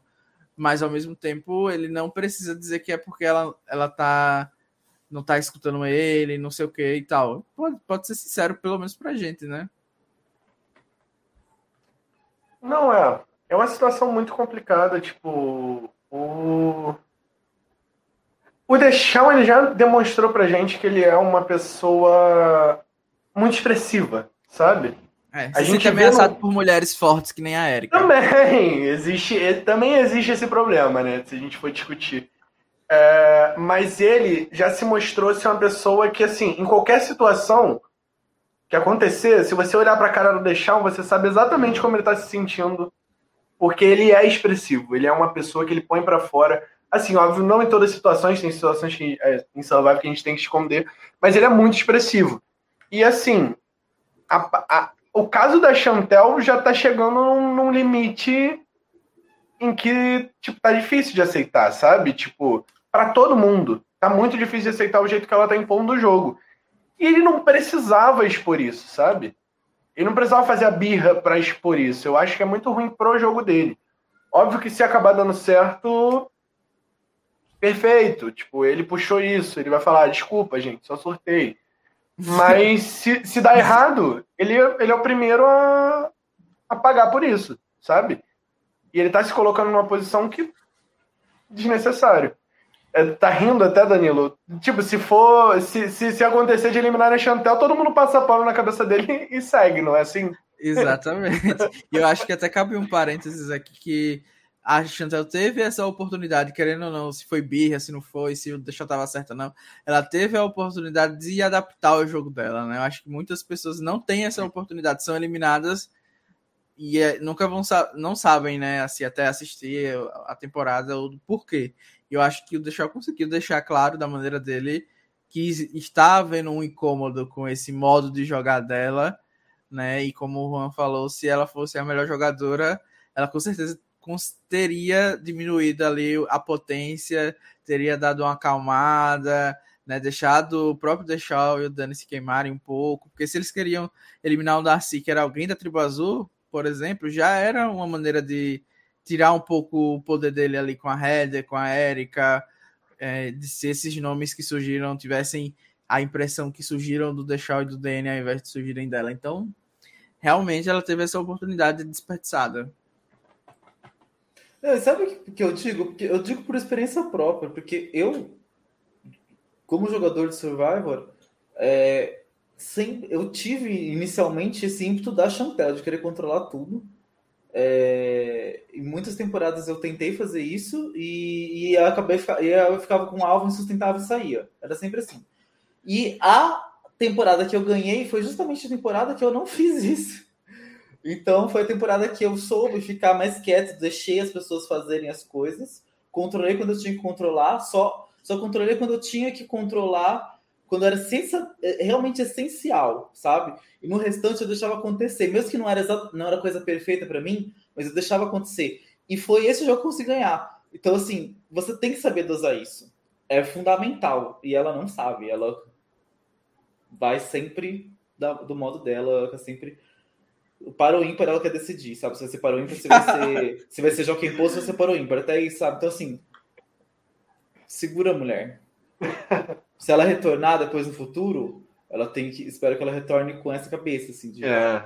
O problema é que, acho que já falaram, alguém no, do chat falou alguma vez aqui, a Chantel é o tipo de participante que não, não retorna, e, tipo, o jogo que só funciona uma vez, que no próximo já vão saber que ela é a Chantel. Entendeu? Então isso é muito complicado. Eu acho, em Survivor, acho muito difícil, a não ser que ela reformule o jogo dela inteiro, né? Enfim. Mas, seguindo um pouco, vamos falar um pouquinho da Liana, porque ela deixou claro desde o início, do logo que o C T seguiu, né, que ela viu a Eve com imunidade, ela falou que queria o Xander gastando o ídolo e a Tiffany sendo eliminada. cinquenta por cento dos planos dela foram realizados, né? A Tiffany foi eliminada, o Xander não gastou o ídolo, mas a gente também viu uma aproximação muito grande dela com o Xander nesse episódio. A narrativa dela tá muito em torno de, tipo, a traidora do Ziassi, mas como que vocês veem essa virada de costas dela pra Yassi? Eu sei que a gente já falou muito disso na, no episódio passado, mas ela permanecer com esse ódio ao Ziassi, sendo que a Chantel tá se garantindo com a aliança dela, o Deshawn tá se garantindo com a aliança dele, o Danny tá se garantindo com a dele, e eu tô aqui nessa aliança sozinha, praticamente. O que, que vocês acham? Eu acho que a narrativa dela não é nem de traidora da I A, eu acho que é mais de jogadora fracassada mesmo. Toda, toda hora ela tá tendo que se justificar, e Ai, meu Deus, não deu certo. É isso, bola pra frente, vou me adaptar. É essa a narrativa dela. Eu acho que não é mais, não é nem de traidora e tal. E é como você falou, ela, a gente já discutiu isso no episódio passado, ela tá numa posição horrível, né? Assim, difícil de sustentar. Acho que ainda tem salvação, óbvio que tem salvação.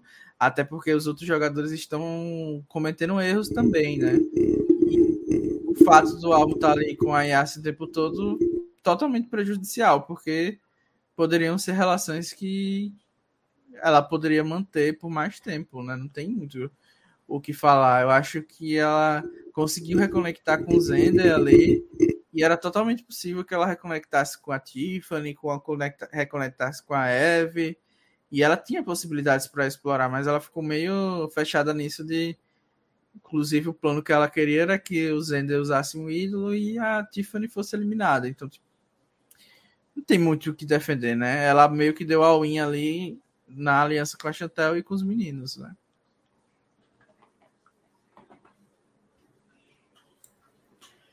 É, eu acho que ela tá jogando muito mal, porque não só a situação dentro dela do jogo não é boa, ela, tipo, ela colocou um, um coisinho assim, tunnel vision, eu não sei como, como traduzir em português, aquele coisa de, de que você põe no cavalo, assim, né? A pessoa só vê, ela, ela fixou um caminho e acabou.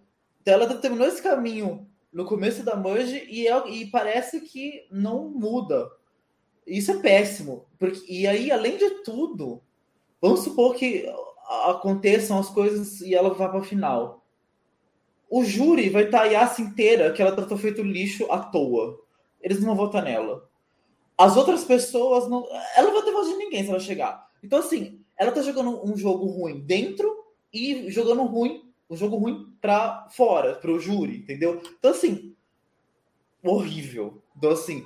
Ela que começou, ela que teve ali um, um pico aí de que poderia ser uma boa jogadora, se mostrou ser uma jogadora horrível. Eu não sei por que que ela se fixou numa ideia fixa, sabe? Que ruim para ela, e não muda, e fica nisso, e, e, vai ser, e vai ser aquela jogadora linear que vai chegar lá com uma coisa para contar e com todo mundo odiando ela. Então, assim, e quem não odeia não vai dar valor pro jogo dela. Então, assim, é péssimo. Assim, mas, mas assim, ela é uma... tem potencial, só que eu não sei o que aconteceu, eu não sei se a Chantel influenciou, eu não sei. Ela se colocou num modo de jogo muito ruim. Uhum. Então... Não, isso do potencial é super verdade, tanto que no C T, quando a Heather tem lá o momentinho dela, overplay, ela inclui a Liana, né? E é a Liana que vai lá e vaza a informação, né? Então... De fato, ela tem potencial. Acho que ela conseguiu fazer as conexões que os outros Yassis não conseguiram. Isso é mérito dela, com certeza. Só que ela não soube aproveitar, não está sabendo aproveitar até o momento, né? Tá. É, é isso. Ela, ela podia eliminar tá os Yassis de uma forma que Sim. todos eles votassem nela no fim, sabe? Ela podia fazer um jogo duplo e, e aí, mesmo que fosse exposto no, no, F, no F T C... Ela ia saber se defendesse muito bem, e os Yassi iam votar nela do mesmo jeito. Ela falou assim, gente, olha, eu realmente enganei vocês, mas é porque era o que eu tinha que fazer. Porque se eu seguisse com vocês, eu não ia chegar na final. E eu fiz isso e tô aqui e tal. Enfim, como várias pessoas que já traíram, ganharam. Só que não, ela foi lá e simplesmente é, ligou foda-se, ó. Vocês se fodam, eu tô aqui com meu, minha nova amiga e vocês se fodam. Eu quero que todos vocês vão pra puta que pariu e não quero mais saber de nada. Gente, que é isso, sabe? Então... Jogou muito mal. Que ela a gente tinha... viu que foi combinado, né? A Tiffany falou, foi combinado de eles jogarem juntos, de tentarem se aproximar com a tribo verde. Tipo, ela faz uma aliança com a Chantel, que foi uma oportunidade dada pela tribo, e utiliza essa aliança contra eles. Tipo, eu ia me sentir Sim. super traído. Meu voto não ia ter mesmo, não. Ela tinha carta branca para fazer jogo duplo, gente. Posição maravilhosa de estar numa começo de merge. E ela jogou esse no lixo à toa. Então, assim... Complicou. Quem tá muito triste por isso, infelizmente, é o Guedes, que tá aqui nos bastidores, que tá só com a Liana. Guedes, eu e você estamos no mesmo sofrimento aqui, agora ah, com o Juan. agora com o Juan, chegou agora. Então, mas com a Liana é complicado, amigo. do, dos três, aí, ó, sofremos. Dos três, pior que eu, dos três eu ainda sou que tô na menos pior posição aqui, entendeu? Então, sofremos juntos aqui. Vamos lá. E tem uma pessoa que também passou um pouquinho despercebida nesse episódio, mas que foi um dos alvos, né? Assim, o alvo óbvio depois da imunidade da Eve seria o Xander e a Tiffany. É, só que acabou surgindo até uma certa briga, né? Para ver se o alvo alternativo, né? O alvo da minoria seria, dado pela Chantel, obviamente, seria o Naseer ou a, ou a Heather. E a gente viu uma aproximação do Naseer que a gente não imaginava com a própria Chantel. Vocês não sentiram? Tipo, até essa ideia da Chantel de querer manter o Naseer por perto, sabe? Dá pra perceber que a Chantel é, é a pessoa da, da tribo azul que tá indo mais pra, pra aba da, da Chantel, o, o Naseer, perdão, é a pessoa da, da tribo azul que mais tá indo pra aba da Chantel. Vocês Olha, não sentem isso? Eu, foi, Ou é coisa foi, na minha cabeça? Foi surpresa pra mim que existe essa, essa confiança, mas mais surpresa de ser dele falar que é a Chantel e o Ricardo, que são as pessoas que ele mais confia. Então, acho que isso foi o que me surpreendeu. É, eu acho que o Naseer é uma pessoa super aleatória. Tem uma, num episódio a gente acha uma coisa, na outra a gente acha outra, e depois, sei lá, umas coisas totalmente... Realmente... É um diferente do Naseer, né? É, não, não tem muito muito o que falar. Tipo, já falou que ia proteger o Zendo. Então, assim, tá uma coisa meio super aleatória mesmo dele. E eu acho que é isso. Enquanto jogador, não esperar muito do Naseer, para mim, é o que tem que ser feito. Porque ele é um personagem legal de assistir, assim, pelo menos para mim, né? Que gosta de um herozinho meio apagado e tal. Então, acho que nessa categoria, assim, ele se encaixa perfeitamente. Agora... esperar que seja um, um estrategista e tal, acho que já é um nível que eu não colocaria minhas fichas nele. Mas é isso, muitos, muitos perfis como o dele já foram vitoriosos, saíram vitoriosos em temporadas passadas, talvez ele tenha uma oportunidade. Só que é isso, né? Eu acho que a Chantel quis salvar ele de uma maneira que acabou refletindo mais nela do que ela gostaria, né? Eu acho que Danny e o Deshawn estavam ali vidrados nele, e a Heather, a mesma coisa. Tipo, eles acabaram revelando quem era o Boro, e me surpreendeu que, a, que eu nasci e a Heather não perceberam. Eu acho que a Heather percebeu, para ser justo, tanto que ela não quis ser, sair da prova, ela comentou isso, não sei o que. Então, eu acho que eles têm essa noção, né, de que não estão numa posição muito boa, e acho que até só facilitou a vida de todo mundo, né? É, o Naseer, nesse aspecto, ele se mostrou, mostrou a semelhança dele com o Felipe, que ele falou que era, né, o jogador favorito dele. Ele, porque assim, você não entende. Ele, num episódio, ele vai lá, dedura os meninos, falou assim, ó, oh, a gente tem que tirar eles. No outro episódio, ele tá o melhor amigo dos meninos. Então, assim, ele muda toda hora. A impressão que passa é que ele é um jogador noventa e cinco por cento emoção, sabe? Então, ele se leva pela emoção. Então, a pessoa que ele tá com mais simpatia ali naqueles dias é a pessoa que ele fala, ah, é ela que eu confio, sabe? Então, assim, é, e, e parece assim que as jogadas dele vão ser determinadas por isso, sabe? Por emoção. Porque quando a Chantel foi lá e falou que o nome dele, colocou o nome dele, ele falou assim, ah, não, não faz... Ele teve uma reação totalmente emocional. Em nenhum momento ele pensou, ah, eu... ela colocou porque eu sou Boron, sabe? Então, assim... Ah, ele falou e pediu, ah, não, não põe meu nome e tal, por favor. Então, sabe, você vê que ele não tem uma cabeça estratégica, ele tem uma cabeça emocional. E, e eu detesto jogador assim. Então, porque é por causa disso que dá merda, assim, dá, sabe, de resultados de jogo ser uma merda. Uh, então, eu, eu, eu acho isso dele, que ele é muito emocional e que ele se leva pela emoção. E, e como a, as interações vão mudando, ele vai mudando. Então tem dia que ele tá sentindo mais aliado de um, tem dia que mais aliado de outro, tem dia que ele desconfia de um, aí no dia seguinte ele confia. Então ele é uma pessoa muito, muito volúvel nesse sentido. É, aliás, nem sei se é volúvel a palavra correta, enfim. Ele é uma pessoa é, instável nesse sentido, né? Ele se deixa levar pela emoção, aparentemente. Então não é um jogador que me interessa e não sei o que esperar dele no futuro, porque ele não tem... Não parece ter um plano de jogo, não parece ter um caminho... Enfim, Tá aí. Tá lá. Tá lá.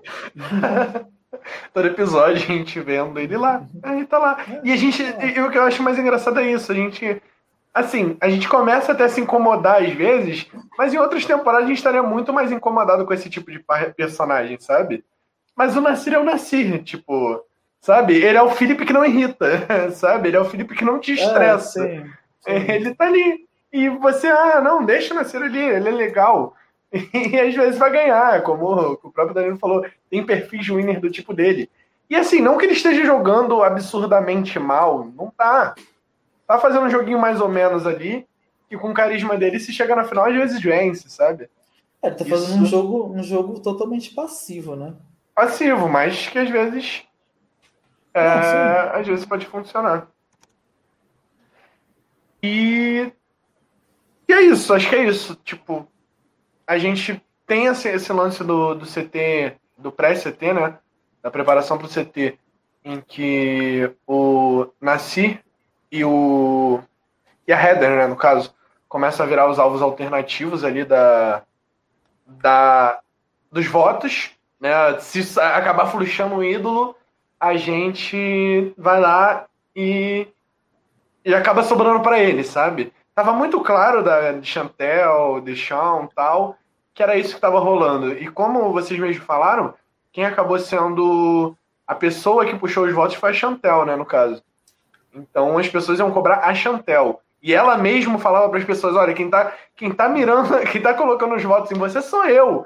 Então, tipo, isso foi muito complicado e levou a gente chegar lá no C T e ter o surto da Heather um pouco antes da votação. Live Tribal Council, a gente já falou sobre isso, né? Já tá ficando maçante. Mas, assim, a Heather acordou?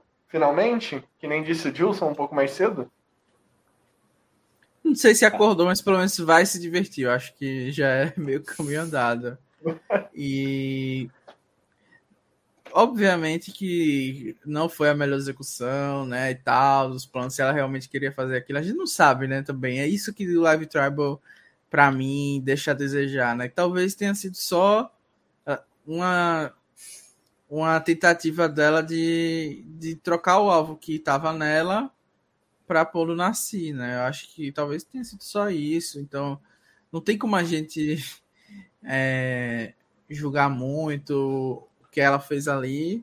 Só que realmente foi uma, pelo menos salvou ali o entretenimento do C T, garantiu que ela ia aparecer no episódio, entendeu? Tipo, os fãs da Red ficaram felizes. E é isso. E é isso. É, foi uma jogada muito ruim, né? Tanto que quando ela fez aquilo, eu achei que ela ia sair. Porque ela foi Pensei Eve a temporada. Também. Ela foi Eve a temporada toda, quando ela resolve se mexer para fazer de uma forma total. Tipo assim, ela, ela, ela assim, a situação era correta dela se mexer. Só que não da forma que ela fez, né? Então. Ela fez de uma forma totalmente errada, em que em noventa por cento, em, sei lá, em oitenta por cento das situações, ela ia ter sido eliminada. É que a, ela só não foi eliminada porque a, a, o resto da galera estava muito focado em eliminar um dos, um dos Yasa. Se não fosse isso, ela ia ter sido eliminada. Porque foi a, a um ponto, né? Então, assim, é, foi uma jogada muito mal feita, né? Só que, para mim, o fato dela ter feito isso mostra que ela não vai se acomodar mais. Tipo assim, ela sentiu ali, ela sentiu um desespero ao nível de fazer aquilo, sabe? Daquela forma. Então, assim, ela não está cômoda mais no jogo, isso ficou claro. Então, ela vai fazer alguma coisa em seguida. Não é possível que a gente vai ter uma Erika dois ponto zero de, nessa própria temporada, né? Que ela vai repetir o passo da Erika e, tipo, voltar ao normal e, e ser capacha. Eu acho que não faz sentido. E acho que ninguém confiaria nela nesse, nesse ponto também. Então, é, eu achei que ela saía. Eu tava até torcendo para que fosse ela para salvar a Tiffany, porque a Tiffany tinha mais esperança, né, que ela vencesse. Uhum. Para mim, o, o draft e a Heather, né, não tem como ela vencer. Uma pessoa, uma pessoa que foi relevante o jogo todo, como que ela vai vencer? Mas eu acho que ela pode render aí um pouquinho, né? Quem sabe ter uma redenção aí da, da edição. Até, ah. até, pra, até pra ser uma novidade, assim, a edição transformar uma pessoa indie que de repente passa a ter um papel importante. Pra, pra, pra quebrar os ad stickers, né? É, tipo... isso, sim, sabe? Então, isso é seria legal. Maravilhoso. É. Só que eu falo, não... é, eu, eu acho que você, desculpa até te cortar, tipo, a gente fala muito que a gente não é tão fã de ética assim, e pô, eu queria ser muito fã de ética, eu acho lindo, mas eu não sou fã de ética porque eu tenho medo de tomar claro. spoiler, é. É, tipo, de acabar me pegando, tipo, é, é buscar spoiler, sabe? Sim, e se você é. quebra isso, às vezes, tipo, tá muito lógico, tem quarenta temporadas, você começa a quebrar isso, às vezes traz uma pessoa invisível do nada, não que faça ela ganhar, ganhar o jogo, mas começa a mostrar uma uma narrativa ali que não seja um episódio, né? Geralmente, uhum. quando a gente vê essa narrativa de crescimento, é um, é um dois episódios. Tipo, tem o um crescimento para no, no futuro a pessoa cair. Então, tipo, seria muito maneiro. Mas, desculpa, é, Juan. E ela... Só que, assim, o que não me dá muita esperança de que ela tenha essa trajetura, trajetória é que ela não mostrou muita habilidade ali de fazer a jogada daquele jeito. Então, eu acho que ela pode até... ter consciência do que ela precisa talvez fazer, mas eu acho que ela não tem habilidade para fazer isso, nem recursos para fazer isso, então não sei, a não ser que outra pessoa puxe e ela vá junto, sabe? Mas eu não consigo ver ela tomando um protagonismo de fazer uma jogada de virar, porque ela não... Ela pode até tentar, mas não acho que vai dar certo. Então, é... mas foi legal ver ela se mexer e tal, causar, né... aquela coisa, a pessoa que foi boazinha, quietinha a temporada toda, de repente fazer um negócio. Foi legal. Às vezes é uma coisa que a gente esperou de muitos participantes antigos aí que saíram sem fazer nada. Pelo menos ela foi lá e fez um negócio, sabe? Uma loucura. É. E valeu a pena. É uma temporada de muitos fãs de Survivor, né? Então, a gente vê muito... O lado bom de fazer caos em C T, eu acho que eu cheguei à conclusão que é só você ter uma oportunidade de ver onde as alianças estão de fato, né? Porque... diz muito, né? As rodinhas que se formam, quem vai levar informação para quem. Então, uhum. acho que nesse sentido é uma, uma boa oportunidade para pelo menos utilizar isso como informação para a próxima rodada. Tipo, ah, chegar e falar, ah, você viu que você tentou fa- falar ali com a Liana e a Liana falou com outra pessoa, você não é a prioridade dela, entendeu? Tipo, expõe, né? É, acho que isso, isso pelo menos o Live Travel pode servir como estratégia. E falando em Tribal, né, o que a gente acabou esquecendo nesse episódio, que já estava até um pouco previsível, foi a saída da Tiffany. E eu quero aproveitar para fazer uma reclamação de vocês, né, a gente fala, fez muito panorama de como a gente vê o futuro dos participantes, mas a Tiffany não tem futuro, né, eliminaram o primeiro membro do júri, inclusive. É, mas vocês não ficaram tristes, não, de tipo, não vimos nada dela no episódio da eliminação dela, era tão, ela, pra gente era tão promissora. Fiquei chateado, confesso. É, eu também. Tanto que eu tava achando que a Heather ia sair por causa disso, porque a Tiffany não teve um episódio de eliminada, né? Uhum. Então, é... por isso que quando aconteceu aquilo, e aí surgiu... Aí eu falei assim, ah, vai ser a Heather que vai sair. E aí perdemos, né? Uma participante super interessante, uma jogadora boa. É, foi triste. Mas, ao mesmo tempo, é aquilo. O lado bom é... Eu gosto quando a edição... quebra padrões, porque sim. É o que você falou, quarenta temporadas, mesmo a gente que não acompanha de G I C, dentro da nossa cabeça, tem automaticamente um de G I C, né? Então, tipo assim, dentro da nossa cabeça, por a gente sim. já ter visto tantas temporadas, a gente... automático. Já, é, a gente já meio que espera certas coisas. Então, ter essas quebras, por mais que às vezes sejam prejudiciais para para a história, para o fechamento de um participante, o lado bom é isso, sabe? Quebra esse padrão. Nem sempre o participante vai ter o fechamento que a gente espera, da forma que a gente espera. E isso é bom, sabe? Para não ser previsível. E para a gente ter essa coisa, sabe? Então, eu gostei nisso, sabe? Eu fiquei triste porque era a minha chance de ganhar o draft, agora não tenho chance nenhuma. E... mas eu gostei pela, pela quebra da expectativa, sabe? Do, de a gente que é velho de, de Survivor, é, teve e quebrou. Então, assim, nisso foi bom. Espero que aconteça mais na temporada. É, eu fiquei chocado também. Eu achei que o Xander ia ser eliminado ali naquela situação, porque reforçaram duas vezes ali, pediram para ele usar o ídolo e tal. Aí eu acabei achando que ele que sairia, né? O Ricardo, né, que tenta forçar ele a usar o ídolo. É, uhum. E acabou que ele agiu corretamente, né? Mas eu também fiquei surpreso. Eu achei que estava entre Heather e, e Xander. Eu não esperava que a Tiffany saísse, justamente pelo que o Juan falou e também por muita influência de, de Edix mesmo, porque estavam falando o tempo todo que era da Tiffany, ou inclusive eu falei no podcast passado era que, a Tiffany, é, que, a, que a Tiffany iria ganhar e tal, então... Mas era contender de Edix? Ela? Que eu é, não tô acompanhando tinha, essa temporada. Tinham pessoas apostando bastante nela. Contender, então... nossa... Não esperava. É. Pra você ver. Mas ela tinha, gente... mas ela tinha, sim, uma edição de contender. Pra você ver. Ela não, tinha, tinha história tinha, pessoal sempre, pra gente simpatizar, o negócio do, do peito e tal. Ah, tinha todo o rolê. Assim. Uhum. Não, tipo, e eu, eu não tô acompanhando o Edic essa temporada, mas é como o Juan falou, né? Quando a gente tem o nosso Edic da nossa cabeça, né? E no Edic da minha cabeça... eu analiso as coisas, não tem como. É, o Blindcast é isso, até eu ia fazer uma graça aqui quando o Juan falou, o Blindcast é o podcast que mais quer estar errado na, na internet. Tipo, a gente só vive falando aqui, pô, tomara que a edição me engane, e quando a edição engana a gente, a gente chega aqui super feliz pro episódio. Entendeu? A gente quer ser enganado, entendeu? A gente quer que a edição surpreenda a gente, isso é muito engraçado. É, porque não é todo podcast que cobre um, um show de quarenta temporadas, né? É, pois é, é faz eu sentido. Acho que nem tem nenhum. Então... é, não sei, tem Doctor Who, talvez. Grey's Anatomy. É... Grey's Anatomy tá chegando, calma, ainda não. Mas é isso, gente, perdemos a Tiffany sem saber, e eu acho que foi o que, foi o que me deixou mais indignado. Eu fazendo a pauta aqui, eu ah, vou tentar pegar um momento de cada participante ali, botei a, a, aí tu botou lá preenchendo os momentos que caberiam a gente falar de cada participante. Eu não consegui encaixar a eliminada do episódio. Entende? Óbvio que é muito melhor deixar a eliminada do episódio pra gente falar no final, mas ela ficou pro C T porque a eliminação dela foi a única coisa relevante que a gente viu dela no episódio, sabe?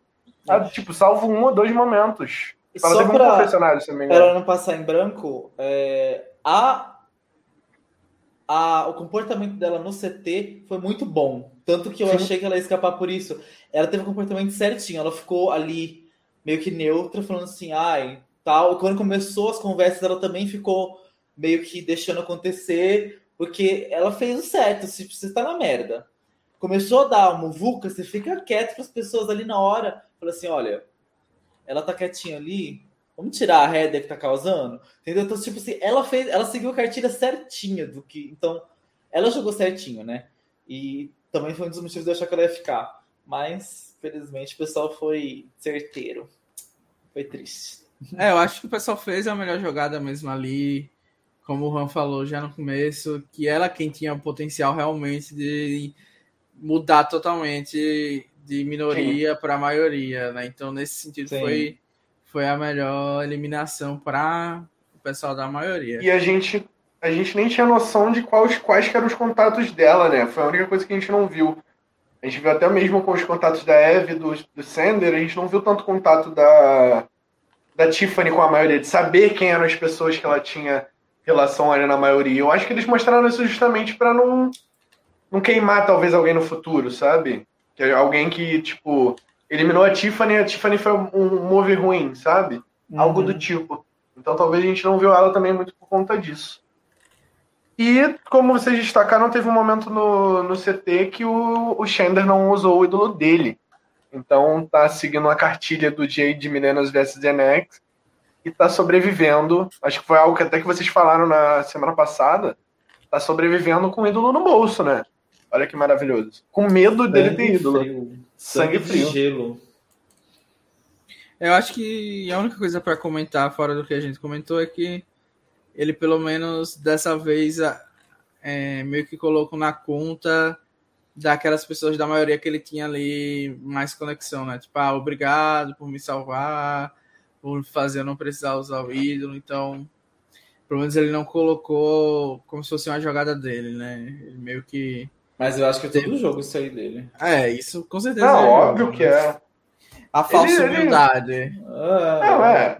Nem, nem ele mais faz questão, tipo... Ele já sabe que tem gente reconhecendo assim, mas ele falou, beleza, tem gente reconhecendo assim, beleza, vou continuar fazendo. Alguém vai acreditar, gente. Tipo, quem não tá acreditando, caguei. Alguém tá acreditando aqui, vou seguir. E se der errado, o que que eu perdi? Não perdi nada, eu só tenho a ganhar fazendo isso, sabe? Eliminado ele já vai ser, dependendo da... da tipo, em algum momento vai ser. Ele tá na minoria e... Ele tá ganha, tava ganhando alvo. Então a gente pode ver se, se tiver que apostar um eliminado aqui pro próximo episódio. Vocês não, pre, não iam preferir apostar na Eve do que apostar no Xander? Eve, até mais Chantel do que o Xander. Chantel até, entendeu? Hum. Óbvio que, tipo, a gente sabe que ele não vai durar. Mas é maneiro ver a maneira que ele tá se safando. Lembra muito até do, do próprio J D de Millennium versus. Gen X. Falando um pouquinho de draft hoje, sem imagens, né, Juan? Tiffany era do Team Juan, é, então só para confirmar aqui para vocês, o time do Danilo continua intacto, com Chantel, Danny e Naseer. Bia tem Xander e Erika. Guto tem Deshawn e Ricardo. E eu tenho Eve, Guedes tem a Liana. E o Juan agora tem a Heather apenas, com a perda da Tiffany. E aí, gente? Estamos fora, Juan? Ah, acho que sim, viu? Eu acho que quem tá bem aí... Quem é que tá com o Deshawn e o Ricardo? Não, é... Guto, né? É o Guto. Guto, Guto e Danilo. O Guto tá com um time bom. O Danilo tá com os três, mas não sei se é. são três concorrentes aí pra ganhar. Não sei. Não consigo ver muito, sabe? Por exemplo, uhum. o Danny, ele joga bem, mas eu não tô vendo uma história de winner pra ele. Agora... Ah, eu não sei. Eu, eu acho que o, o Guto tá com mais chances agora que a Tiffany saiu. Mas não sei, né, gente? Na outra vez a gente achou que a Tiffany tinha mais chance, ela saiu. Então... É. Pois é. Se eu pudesse aí... trocar de time com alguém, eu trocaria com o Guto. Eu também. Mas falando em trocas, eu fiz ofertas de troca para todos os participantes do draft, exceto o Juan. E apenas o Raboni disse que iria aceitar. E agora a gente quer saber, Raboni, você vai aceitar trocar a Eve ou não? Danny Deshawn não era a proposta? Era, pelos dois. Porque eu sou uma pessoa caridosa, é. sabe? Eu não gosto de ver. Olha, olha, gente. Eu, eu tô me sentindo muito The Voice aqui. O famoso peguei. Mas assim, é... vamos lá. Quer pensar mais uma semana? Não, não. Eu vou dar a resposta agora. Eu tenho uma pessoa que eu acho que tem mais chance do que os dois que você tá me oferecendo. Mas como as chances não são tão altas, duas chances é melhor que uma, entendeu? E não é tanta coisa assim, então eu vou trocar, vou topar. Um, próxima semana é eliminada. Nossa, vamos lá. Eu não Fechamos, vi que era dois então. por um, que mamado. Fechamos, então. Não, mas eu, eu acho que tipo foi equilibrado, sinceramente. Eve tá valendo. Eu não acho. Eu também ah. não acho não, mas eu queria fazer acontecer. Então vamos eu lá, tô dando pra vocês. Muita chance da Eve sair no próximo, ah. inclusive, mas é isso. A gente a... falou aqui como ela, se, como ela se colocou numa posição insustentável. A gente falou Ah, assim, mas mesmo assim, amigo, é. se tem, tem realidades. Vamos lembrar que pode ter virada de jogo é. nos próximos episódios. E nessa brincadeira. É até que eu tava olhando aqui, cara. Quando, quando você tava me falando, exatamente a palavra que você falou. Não vejo chance de vitória na, no time do Danilo.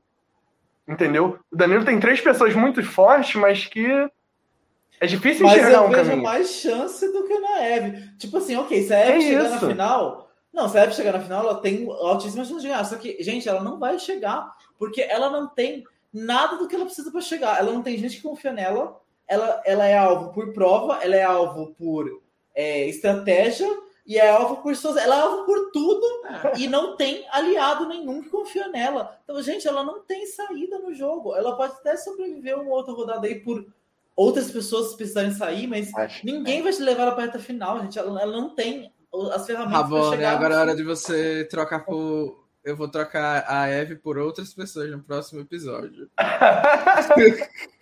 Depois desse discurso do Juan, eu acho que... eu vou topar até pela Erika, se sobreviver. Tô te falando, olha, a Eve vai valorizar, amigo. Tô te falando.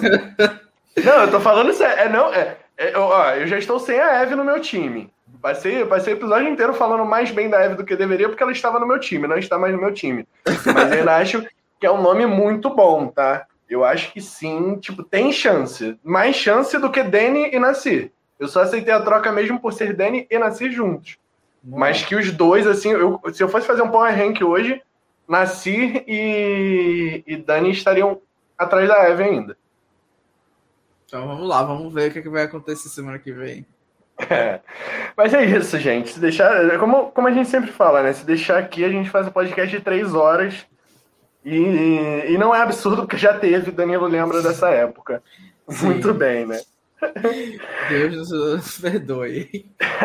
Eu quero só fazer alguns lembretes aqui rapidinho. Primeiro, pedir para vocês deixarem um like aqui no vídeo, que a gente sempre esquece de pedir. Então, quem ficou até o final aí, dá essa moral pra gente. E falar que o Blindcast está no Instagram. Arroba Blindcast Survivor. Não, tipo, perdão. Arroba Blindcast Underline. Perdão. E é, o Survivor era o antigo. E que a gente também tá em todas as plataformas de, de podcast que você quiser ouvir a gente. Então, se você gosta de ouvir o Blindcast depois, a gente tá disponível no Spotify, no Anchor Podcast, no Apple Podcast... Todos os, todas as plataformas de podcast possíveis. Eu queria pedir para você que ouve a gente nas plataformas de, de podcasts, se você puder mandar um salve pra gente, tipo, dar uma comentada no episódio e tudo mais, pode ser para qualquer um de nós seis, qualquer pessoa da equipe, manda um salve e fala, pô, tô ouvindo podcast, queria avisar vocês que a gente ouve, só pra gente saber, ter uma noção de mais ou menos onde que, que vocês estão também, saber onde que o Blindcast está chegando, tá bom? E é isso, gente. Beijo, Juan. Beijo, Danilo. Beijo. Valeu, gente. Obrigado a todo mundo que tá ouvindo. E é Tchau, isso, gente. gente. Vou voltar ao meu luto pela Tiffany. Vou voltar pra me recuperar, tá? Foi até o próximo bom. episódio. Tomara que a temporada é. melhore e a gente tá aqui no, no... Tchau, tchau. Time for you to go.